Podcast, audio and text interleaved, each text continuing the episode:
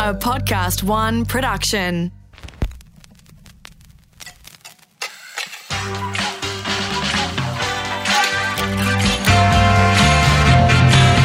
Hi, I'm Christopher Pine, and welcome to Pine Time. For years, I've been on the receiving end of a barrage of questions, some would say abuse, from the media and other politicians. But I've tried to keep it together, and hopefully, I've had a successful career in politics. But now I'm out of the game, and I'm risking it all to step out of my comfort zone and embrace a new world of media to turn the tables on my guests so you can hear for the first time stories that you've never heard before as they succumb to what some people are kindly describing as the pine effect. So listen now as I talk to the Deputy Leader of the Labor Party and the Shadow Minister for Defence, Richard Miles. Richard Miles was elected as the member for Corio in 2007, and as a result, he's not a member of the Parliamentary Contribution Superannuation Scheme, Unlike you. unlike me, uh, which is a great blessing. and that's course. why he's agreed to do this in the vain hope that uh, when he leaves, I might give him a share of the royalties, Well, as if that's ever going to happen. if there are any royalties. it's never going to happen. Uh, and I may, because I do feel sorry for the people who aren't part of the PCSS. Uh, And and- can- how are you going to give expression to that sorrow? well, by giving you a share of my royalties, But you're not. I'm not going to share them with the other guests because they're all got real jobs. And you, of course, are stuck as the member for Corio now for at least another 10 years and uh, with no PCSS. But Richard was the minister in the ill fated Rudd government, the minister for trade. Were you in the cabinet because you're the minister for trade? Yes. Oh, gosh. That- It's a trade. It's a cabinet It wasn't post. very long, though, was it? What, No, it was- six weeks? No, something? it was a good five or six minutes. exactly. More usefully, though, he was the parliamentary secretary for Pacific Islands and Foreign Affairs for a lot longer in the Gillard government and uh, developed a real interest and expertise in the South Pacific, which we're going to talk about a bit later. But I got to know him more as the Shadow Minister for Defence when I was the Minister for Defence Industry and then the Minister for Defence. And he's now the Deputy Leader of the Labor Party, which is a real feather in his cap. So, congratulations to you on being elected Deputy Leader of the Labor Party. Thank you, Christopher. It's a grand old party, so it's a real achievement, isn't it? It is, and um, you know, and I feel very honoured to to be in the role. It is an achievement. It, it of course comes at obviously not for you, but what is for us a very difficult time. So there's a bit of sweetness about it. Yes, but we'll get to the catastrophic result. So can you stop smiling? there you're laughing. I am very pleased for you personally to be Mm. the deputy leader of the Labor Party. And obviously, I want you to be the deputy leader of the opposition for a long Yeah, of time to course. come. But the result was obviously a catastrophe. And nobody listening to this, by the way, especially Labor voters, of which probably 50% will be, uh, want to go back through the entrails of that election. So, more importantly, how But are do you, you? coping? How are you coping? I'm I'm okay, uh, but it but it's uh, and you've been, you've had difficult election results in your time, so you, you know the experience. It's painful. There's a lot of pain around. In fact, I, th- I think the word really is grief. Um, it- it's obviously there was high expectations of of how we might go. Um, I, th- I personally, you know, I always felt that there was an election to be won or lost, and that either result could happen. And in fact, you and I talked about that. And so I don't think I was ever uh, completely emotionally invested in the idea that we'd won before we did because there was an Mm. you election. didn't count your chickens before they hatched. Yeah, and I really, I I really didn't count them. So I don't, I don't feel like anything's been stolen from me. But it, it is certainly, it's a difficult and sad time, um, and it takes some getting over. But a lot of people on your side probably did count their chickens before they hatched. And so yours and Anthony's primary Hmm. job at the moment must be just kind of lifting the spirits. I, uh, that is a big part of it, um, and it's about letting people know that the sun's still going to come up, and that there is a future out there, and that there's hope as part of that future, and there is. You know, we, we are relative to what we thought was going to happen. It obviously was a, a very different result, but we're on 68 seats. We haven't been smashed in that sense. Um, the government's only on 77. There's a lot of learning for us in this. I mean, I, I, I have a a very deep sense that this happened by our own hand. You know, we could have won it if we had have done things differently. And I don't say that with any um, individual blame. In fact, m- probably I say it with a sense of guilt uh, and, and a sense of collective responsibility. But Are you a Catholic? I'm not. It's often been said of me that I do guilt well, though. So you in a don't carry very the Catholic, way. guilt plus the guilt of losing the election because No, i I'm think Catholic, I, so I think I carry it all. I've got quite a lot of guilt. I, I don't worry. I've got lots of guilt going It's not on. much fun actually. Catholic guilt, by the way. You always feel like you're doing the wrong thing. Y- Well, that essentially describes my life. It also plays into the Irish character, which is every time you see a police car, you assume that they're going to stop you and charge you with something. no is matter- that is that is that genuinely your assumption? every time I see a police car, I think, "Am I doing everything right? I mean, have I done anything wrong? Are they going to pull me over?" I do. It's terrible. It's so the you have Irish, Irish thing. heritage, Yes. right? We came out in 1842, the Irish Catholics, and the English side of the family came out in 1838. I, kn- I obviously know that you are a very um, staunch cultural Catholic. Is that a fair way Sure. to describe it? Yeah. Yeah. I go to Mass, though. What's your confirmation name again? Anofrius. And tell us all why did So you you're choose? the Why did first you Why did person- you choose Onofrius? Anofrius, which is a Greek name, Yes. which is anglicized to Humphrey, is my confirmation name because my father gave me a book of saints yes. and said you should read these this book and pick a saint. And most of my colleagues at St Ignatius Norwood in year six were picking, you know, Bartholomew and Ignatius and Matthew. And Everyone goes for Ignatius, don't they? They do. They really do. David Feeney, he's Ignatius. Right. Yeah. And um, well, he's a good man. And um, I picked Onofrius because, and my father was a bit surprised. And I said, well, because you see, nobody is going to pick Onofrius. nobody. And so he'll be the, o- I'll be the only person he's praying for in heaven. It- it is. It was sheer genius. And when Bishop O'Kelly, sorry, Bishop Kennedy, now O'Kelly, Bishop Kennedy said, when I walked up with my little card and they handed him my card, he said there was no Saint Onofrius. And I said, well, actually, there is, there is your lordship because he's a your lordship because he was a bishop, not a your grace because he's an archbishop. Of course. And- we needed that detail. And well, you know, details important. Of course Um, they are.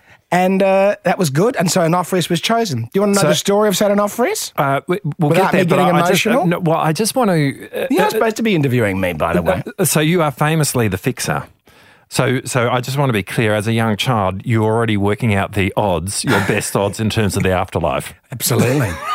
and I'm sure, you know, funnily enough, I got a little note from a woman who lives in England in a very small town, a postcard, who'd somehow discovered on the intertube, oh, I think it's the internet actually. The interweb. and the face tube. No, it's the face.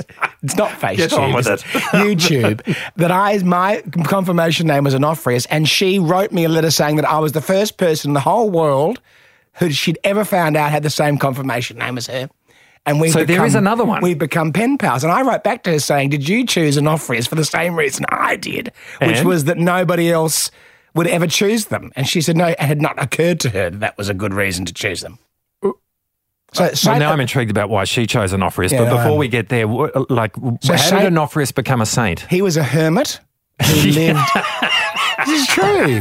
It said he lived in a he lived in Egypt, Right. In a cell under a palm tree or a date tree, Right. And the abbot who of the order that Saint Onofrius was a member of was doing his visits to people in his precinct or whatever they call it, and he got to Saint Onofrius's cell and said to Saint Onofrius, "You know, you haven't been coming in for communion."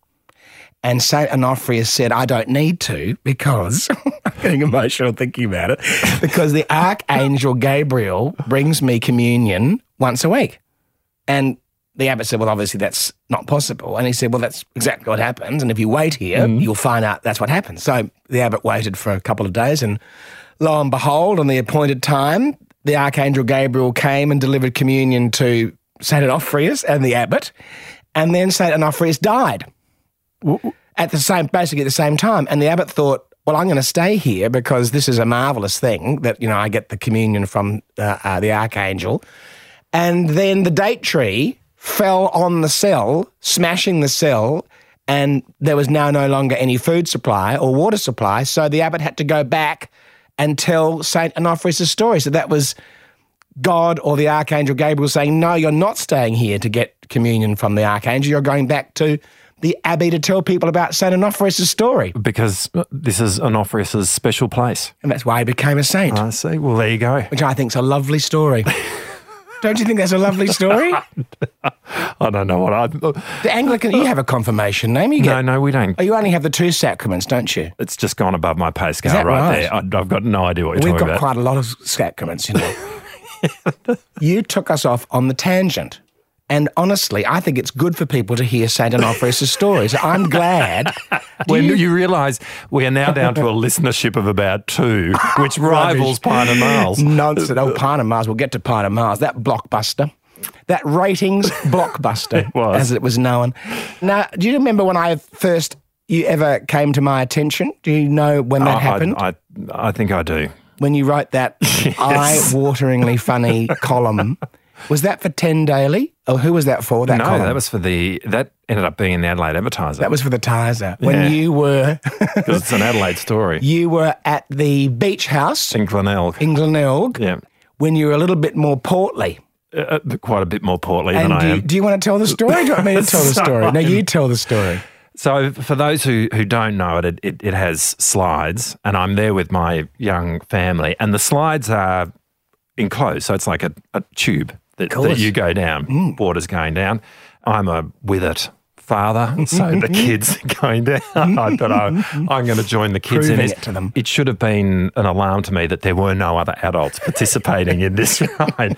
Anyway, it turns out that you you over a certain weight, it just doesn't work. So I'm going down, but come to a stop, and clearly I am just too portly for this slide. I'm really not sure what I'm meant to do at this point. Uh, like I am.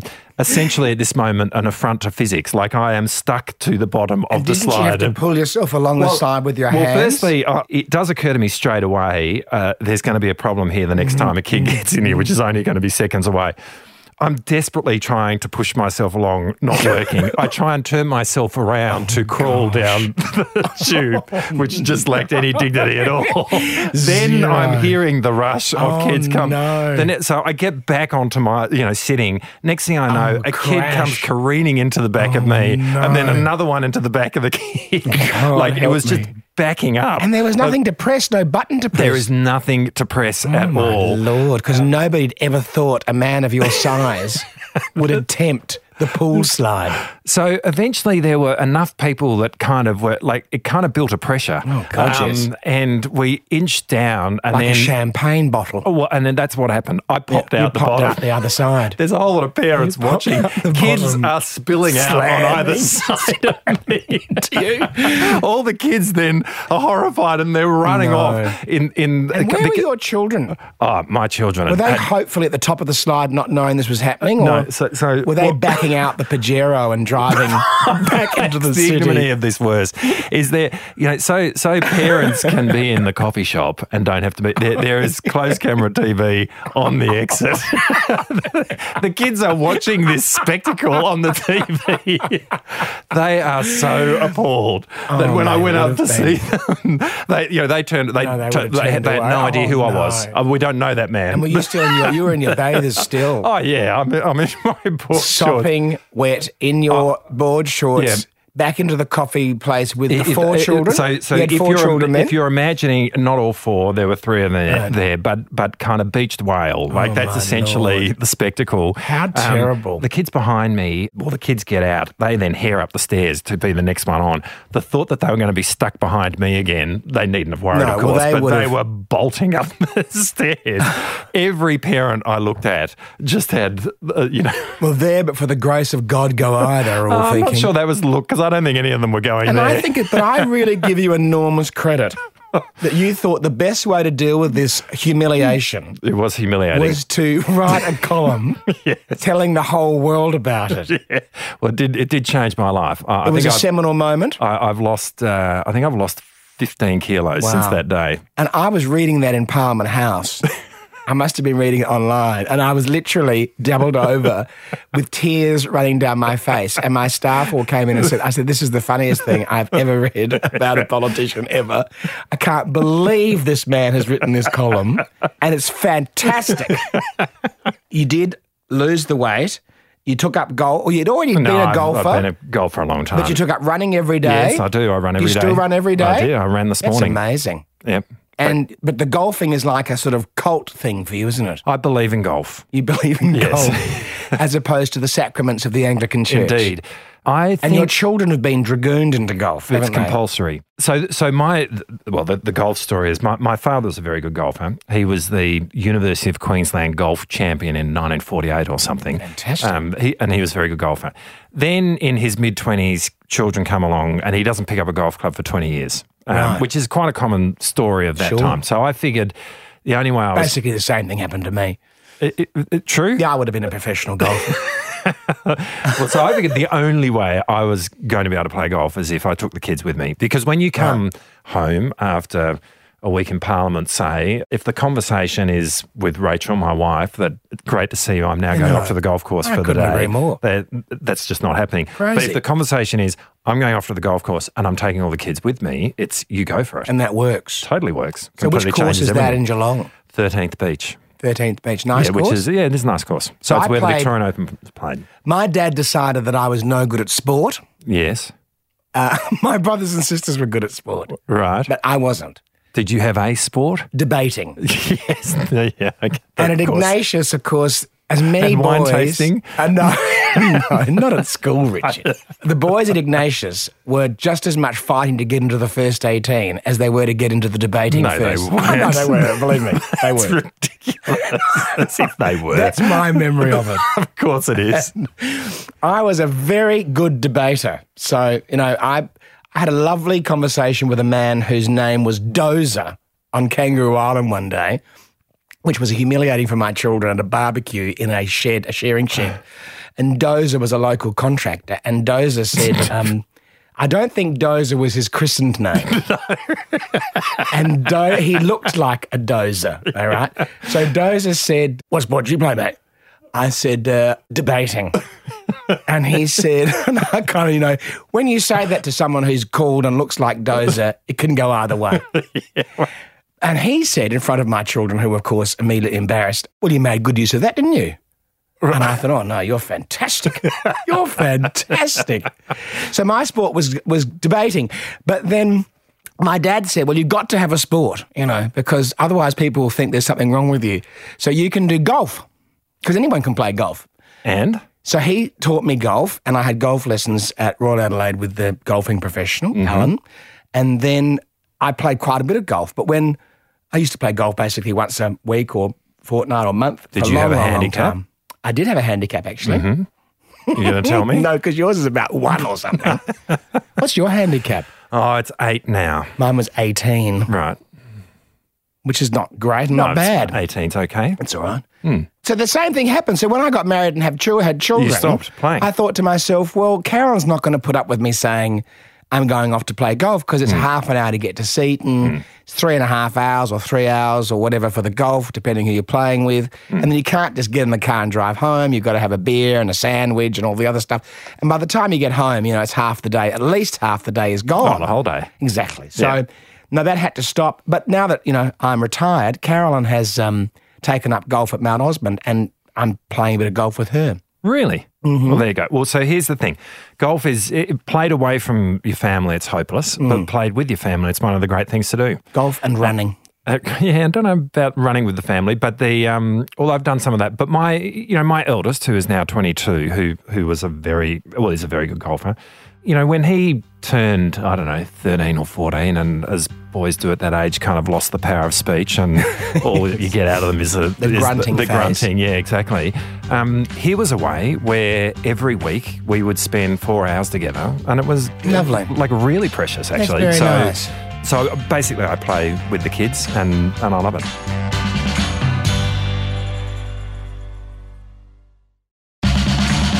My children didn't go through the grunting phase.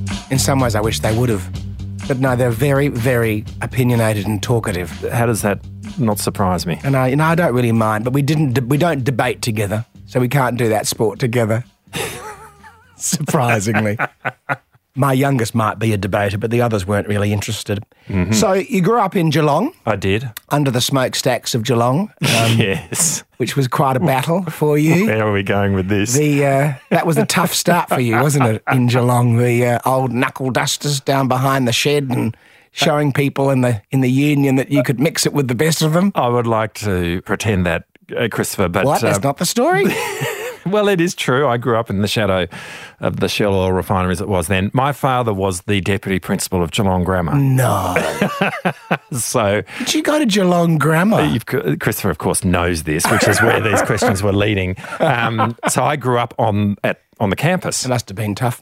Look, it was a um, it was a it One was of the most prestigious private schools in the country, maybe even the Southern Hemisphere. it was a charmed existence, is the truth. And Now, it let was, me think. Did, did Prince Charles go to Geelong Oh, Grammar? stop it! of course, you know.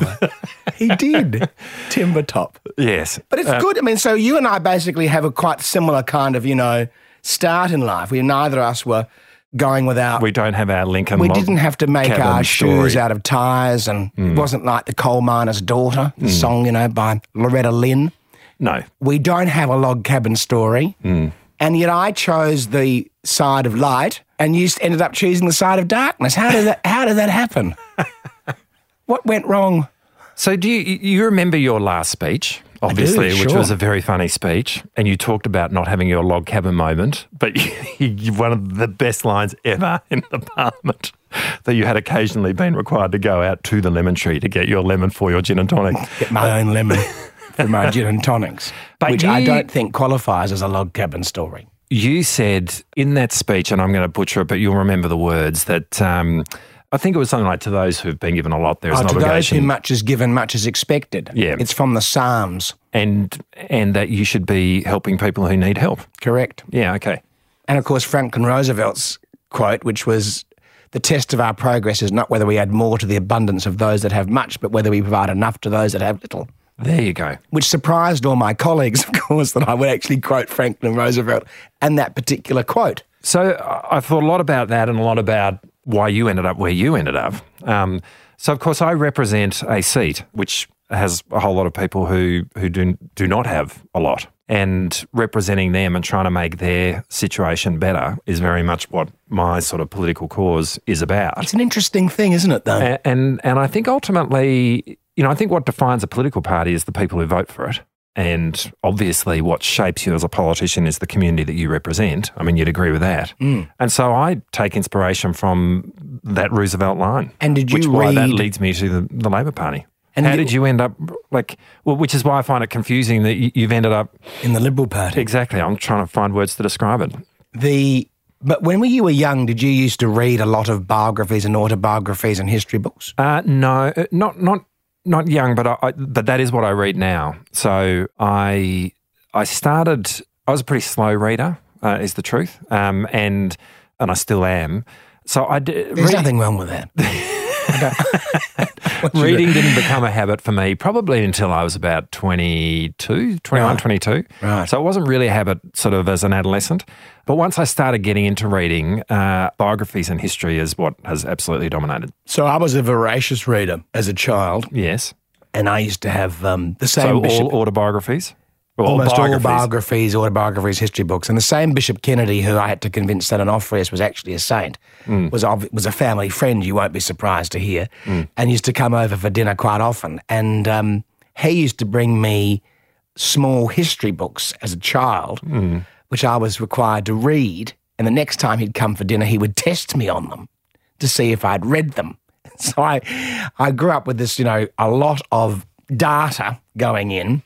And the thing that sort of struck me about all the things I, people I was reading about was that they were mostly all in public life. They were all trying to do something that actually public service was a, a good thing in itself. And that no matter what else you did, being part of your community and you know, making a difference was really important part of being a good citizen. Yep.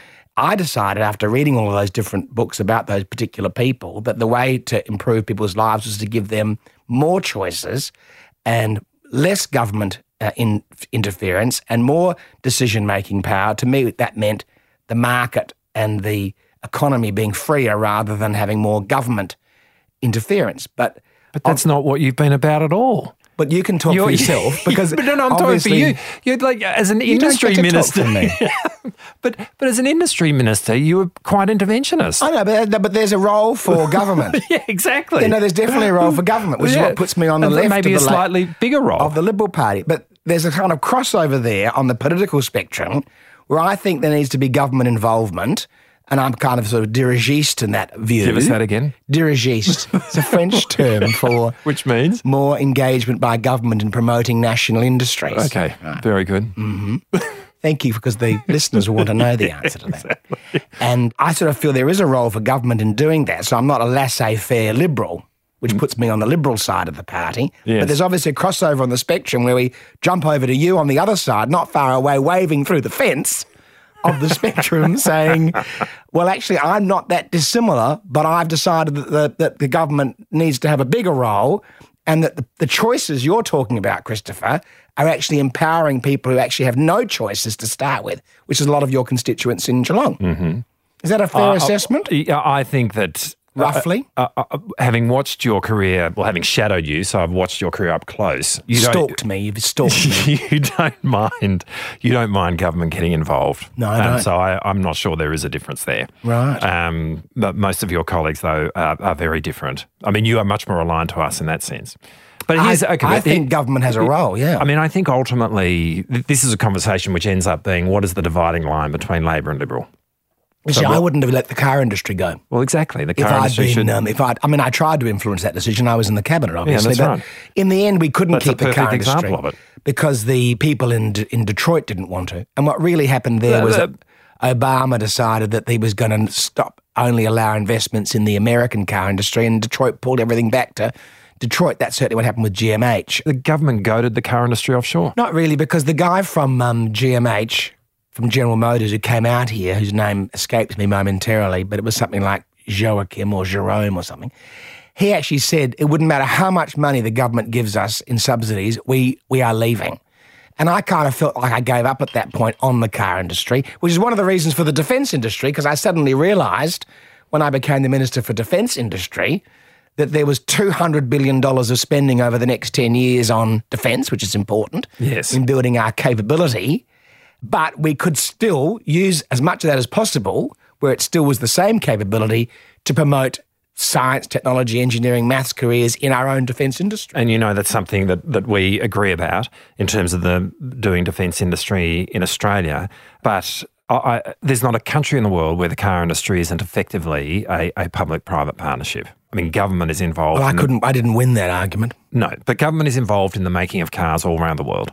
And so it is effectively a government decision as to whether or not we should make them in Australia. And we should have definitely kept making them in Australia. Well, I'd now, like I say to that having, I mean, the- Ford made cars in Geelong. And so the decision to right. stop making cars in Geelong was one of the key decisions which brought an end to the car industry. Although, you know, there were other decisions in relation to other companies, Toyota and the, and the such, which really brought it about. But we, um, you know, it, it is a decision that government can make. But what is the dividing line between Labor and Liberal? I have an answer to this question, but what is the dividing line between Labor and Liberal? I think the dividing line is the level of government interference in the economy and in the lives of an individual. So I think that the government should have a smaller role to play and that individuals should make more of their own decisions and that the government's role is getting out of their way as much as possible and taxing them as little as possible so that they can make their own decisions about how they spend their hard earned money.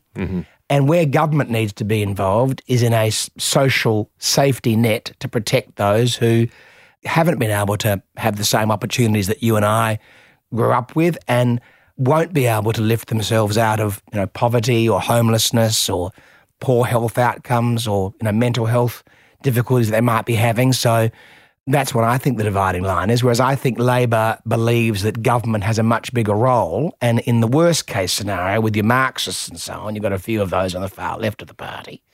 They know you're on the right wing.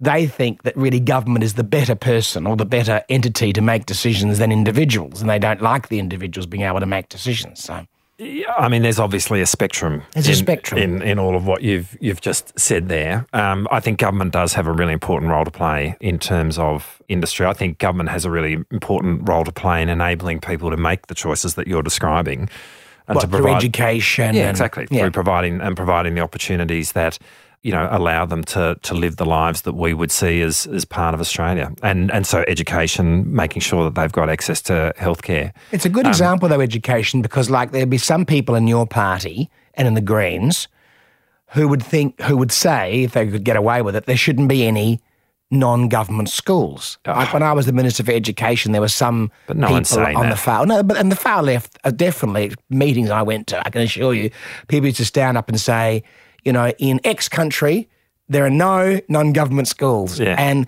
we should have no non government schools. Everyone should go to the same school. And I would think, well, that's a very left wing view of the world. Because I think there should be people who should choose if they want to be able to go to a non-government course. school or a government school. Yeah, of course. But there But- would be but- some people in your party who'd like to not have any government. I don't non-government. think there is anyone in the caucus who'd be making that Maybe argument. not in the caucus. Perhaps across the. You don't think there's any Marxists in the Labor Party anymore? That's like Bob Catter saying there's no gays in North Queensland, which I uh, But thought it's was a- an but you- unusual. You're since trying his to, you're stepbrother trying was to define gay. your opponent by the most extreme. I'm, trying- I'm just trying to give you a chance to talk about that. I am glad I am in a party which i- which has as its focus the people who need the greatest help i- in in line with the Roosevelt quote that you you gave, and I think part of that is about making sure that. We do embrace an idea of aspiration and social mobility, so that because I think social mobility is very central to the project of an egalitarian Australia. And I think that's very much what Labor's been about. it's rare, isn't it, for politicians and former politicians, recently former politicians, to actually talk about what they believe in in Australian politics, isn't it? Yeah, well, I Like, don't mean, know. Is How it- is many it- times have we had this conversation on in media? Whereas we're always busy arguing and having lots of new s- media releases and gotcha moments, but to actually talk about why you're liberal or why you're Labor is very rare for people to talk about. That. Yeah, except that you and I have often talked about this. But individually, That's true. Did we ever talk about this on air? we did 100 shows. Did we not talk about this? I don't think we did. Not to that extent. Right. No. No, you were Interesting. too busy trying to trip me up. but let's talk about the show. Because Pine and Miles was really a trailblazer. Did you enjoy it? I loved it. I loved it too. It I- was I miss great fun. Yeah. And do you know the things that I found most amusing about Pine and Miles was how much our colleagues hated it I did. and how much the journalists hated it. did. Because we didn't realise, neither of us being journos, that Hmm. having the two politicians asking the questions Hmm. of the guest and talking to themselves was the first time that they'd taken a journalist out of the picture. No, that's exactly right. And the journalist thought, this is terrible. You know, it's like everyone being a journalist or a photographer on Twitter and the social media. They didn't want that to become a thing. so, when the idea was first pitched to you, what, what do you think Sky had in mind? I just think they thought it would be new and different and it would break ground. And how bad can it be? Because you can always. I mean, it was pretty bad, actually. At the You start, can that was always terrible. bone a show. I think most of my, my colleagues thought gave us six six episodes. They, they Well, Oh, we did over a 100. we did over 100. We and did. we had some very good guests. we did. We did. So you were surprised that I actually did know the Emperor Haile Selassie. Did you? uh, How, uh, how, do, how did we end up interviewing him? Because he is my friend and he was visiting Australia. When were you last in contact? Uh, he contacted me after I retired. Did he? to say that you To- know to I'd say had a, what? that I'd had a wonderful career and he looked forward to seeing me in Washington and whether this is true or not you'll never be able to prove. Actually, he did. I met him in Washington D.C. Mm-hmm. and I was the only person who knew that his grandfather Haley Selassie I was first out, first in.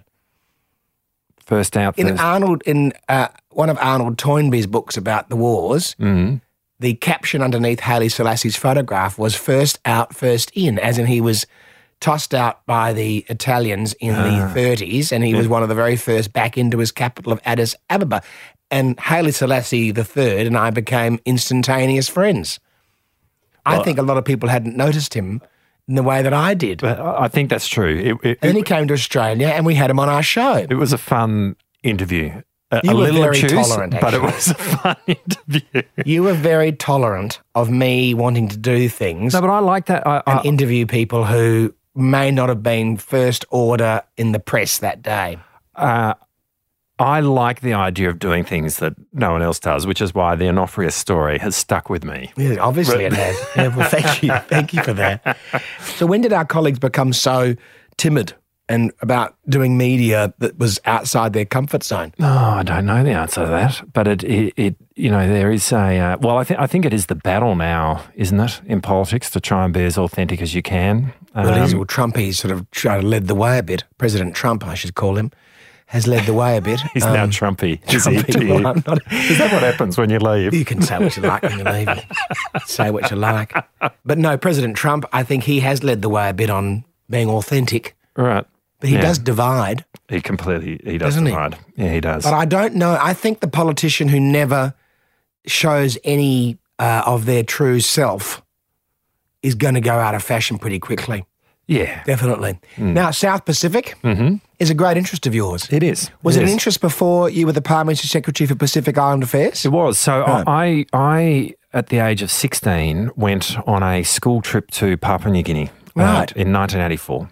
And it, like it was a really remarkable trip to go on. I mean, i- in, in this day and age of kind of liability and thinking about kids, it's kind of unimaginable actually that a school would do this and, and that parents would willingly send their kids into this situation. But I can remember we went into the highlands of PNG. We were going for a hike there had been rain, uh, which happens literally every day, but it had it had washed away the path that we were intending to take, which meant that we went through this valley, and it was about an eight-hour walking detour. Right. It was incredible, and we were walking through obviously a place which hadn't been walked really by anyone in a long time. Four hours from walk from anywhere, we come across this couple, just a, a husband and wife in a in a hut. With a market garden around them, like they, th- that's about as remote as you can imagine. Like Mm, sounds very live, remote. They live four hours transport from the nearest person. I mean, they were completely shocked. I think to see a group of school kids turn up um, from Australia. Geelong Grammar. um, they within, I reckon. were you being carried in a. Uh, No, no. CD Gestori No, no, or- Oh, Get that image out of you- your mind. you were That is literally- not what was you going weren't on. being carried Let me tell the story. between two bamboos on a chair? Oh. Sorry. we were working hard carrying our own packs. Mm. Lovely. Thank you very much. Um, within five minutes, this guy had negotiated with his wife that he was going to navigate us to the next place. It, it does make me think what on earth were we going to do if we hadn't run into this couple, given that we didn't know where we were going in the middle of the PNG Highlands? Anyway, he, he navigates us to. Which is a dangerous place. he navigates us to the next village. As we get so th- that that mind you is in five minutes a decision to take eight hours out of his day. Incredible. So then we we get there, and as we're walking, b- about maybe a kilometre out, he starts yelling across the valley, and and yells come back. I mean, this is incredibly kind of exotic. This is this is announcing that we're about to arrive, and then a whole lot of kids come running out, and the younger ones, like, I don't know, maybe under three or four, are completely gobsmacked at what they are seeing, these white people walking along. And as we're walking, you can feel them touching your hands as your You hand might goes never back. have seen white Well, people. it- it, became clear that I think we were the first white people to walk this track in about three or four years. So for those younger kids, we were the first. Like this is like for a 16 year old from Geelong to have this experience was completely unbelievable. And that was one story among many in, in a three week trip, which just, well, it was, it, it was breathtaking. And what to this day I still think is the most exotic country on earth. And really for me, it was kind of love at first sight with PNG and with the Pacific. Right. And so in various guises since at the Slater and Gordon when I was a did my articles there. I pretend I was a lawyer there. My wife, who's a real lawyer, tells me that I wasn't, or not one that made the grade. Um, That's nice of her. you could, yeah, I'm sure you can imagine. I was at Cause Chambers Westgarth, Uh, a big corporate firm. and, and I, I suspect we had similar legal careers. Um, yeah, I was a crackerjack lawyer indeed. for Um, about 18 months. Exactly. That's that. that. and I'm sticking to this. Um, but I went to PNG then when Slaters was involved in the Octeti litigation. At the ACTU, I went back a number of times working with the PNG Trade Union Congress. So I'd actually been to the Pacific quite a bit before I entered the Parliament. So it was something. And in fact, Kevin Rudd knew. But then you were lucky because you got that role well, so as Kevin the knew. Parliamentary Secretary for Pacific Island Affairs. Indeed. And he, he knew it was an interest of mine. Right. Um, and Julia Gillard was then the Prime Minister, Kevin was the Foreign Minister. And I think as the two of them talked about who would be their Parliamentary Secretary, he suggested me knowing this interest of mine. And I felt like I'd hit the jackpot. So you must take a particular interest in the Pacific Step Up and what yeah, I do. Scott and I announced last year, and you know how that can be well implemented. So, as deputy leader of the Labor Party, you could choose any portfolio you wanted. Mm-hmm. I'm delighted you chose to stick with defence Mm-hmm. because I think it's a really important part of the government. Why did you just choo- choose to pick defence when you could have done anything you wanted? Well, I, I've I've fallen in love with defence, and I think you uh, fell in love with defence as, as well. I mean, it is a firstly, it's, it, it's really the biggest thing that the Commonwealth government does. If you measure it in terms of employment, um, there's north of hundred thousand people who are employed in defence. If you take the, the ADF, the reserves, and the department and direct contractors, um, I think you know the next biggest area of employment in the Commonwealth government might be the Department of Human Services, which or Government Services, which which looks at uh, Centrelink and the like. I think it's less than twenty thousand, so I could have that number wrong. But but what is clearly right is that in terms of what the Commonwealth does, this is the biggest area. So that and that implies a few things it's an area which goes to the economy in terms of defence industry, um, really important in terms of the economy. We- You take the submarines, which you've obviously played a significant part in. That's the most expensive procurement. It's the most expensive thing Australia's ever bought in any context. So, you know, you're making big government decisions there. There is, of course, a whole lot of strategic policy, as we've been talking about. Defence, along with foreign affairs, is central to that. But the other point I would make, and, and you've no doubt had this experience as well, getting to know the men and women of our Defence Force, fantastic people, you know, Mm. and often I think life, or at least, you know, you, one's professional life is is in large measure determined by the people that you get to work You with. chose to spend your 50th birthday with them. Indeed, I did. That's You went true. I did. I did. I, well, I ran away from everyone else. He so- did Talisman Sabre, I think, the or 50th one of the birthdays are- operations. Are, things to keep in a closet, in my view. That- They're not to be celebrated. I'm in denial about it. Thank you for raising it. Um, but incredible people, and, Yeah. and so I really, I, you know, I've really enjoyed working with them. Yeah, no, I mean, they're you you must have Absolutely, found it's a that. great privilege. I mean, one of the great parts about being the Minister for Defence is getting to meet these men and women, especially in Afghanistan, Iraq, Syria, Hmm. wherever they might be. You know, they are so highly trained, so out, just outstanding people, and they're putting their lives in danger because the government asks them to do something. Yeah. Because we think it's in our national interests to promote freedom, liberty, democracy, stability, and they say, "Yeah, we'll um, we'll go to the front line," and they're the ones that are going to lose their lives, not ours. There's something very That's- kind of sacred about putting on that uniform. It's it's it's the idea that you know in conflict you, you put on that uniform, you might never take it off. Hmm. Um, And and I'm not sure that anyone undertakes such an assumption of risk in in the work that they do as what our defence They personnel do. So, was this podcast as bad as you thought it was going to be? I've had fun as always, Christopher. so You tell me, don't is there regret life on it? the other side? Oh yes, it's fantastic. You know the things that you the, be- the thing I really miss is not having anybody running my life for me on a daily basis. I used to have 24 people that did that. Do you really miss that? I miss that. I do. I miss that because it was I hate all that organization and Can I- administration. did it de-skill you in did absolutely in the did. basics of life? What 26 years as a parliamentarian having are you somebody else institutionalised? running your life for you for more than a quarter of a century. Yes, it definitely de-skilled me. I didn't even know how to register a vehicle. You know, I kind of thought you went into the state transport authority. You know, but I don't miss. I mean, I, I enjoy talking to people that I want to talk to Mm-hmm. as opposed to the ones that I have to talk to because in politics you have to talk to everybody. I, I don't miss that grinding schedule, you know, that Mm-hmm. sense that it's Sunday, I'm going to Canberra, I'll be there till Friday, there's nothing I can do about it, I can't say I'm not coming today, you just have to go. Mm. Yeah. You know, that's not something I'm missing. And I just love being my own boss. That'd be fun. Thank you for joining us today. It's been a Richard. pleasure, Christopher. Thank you.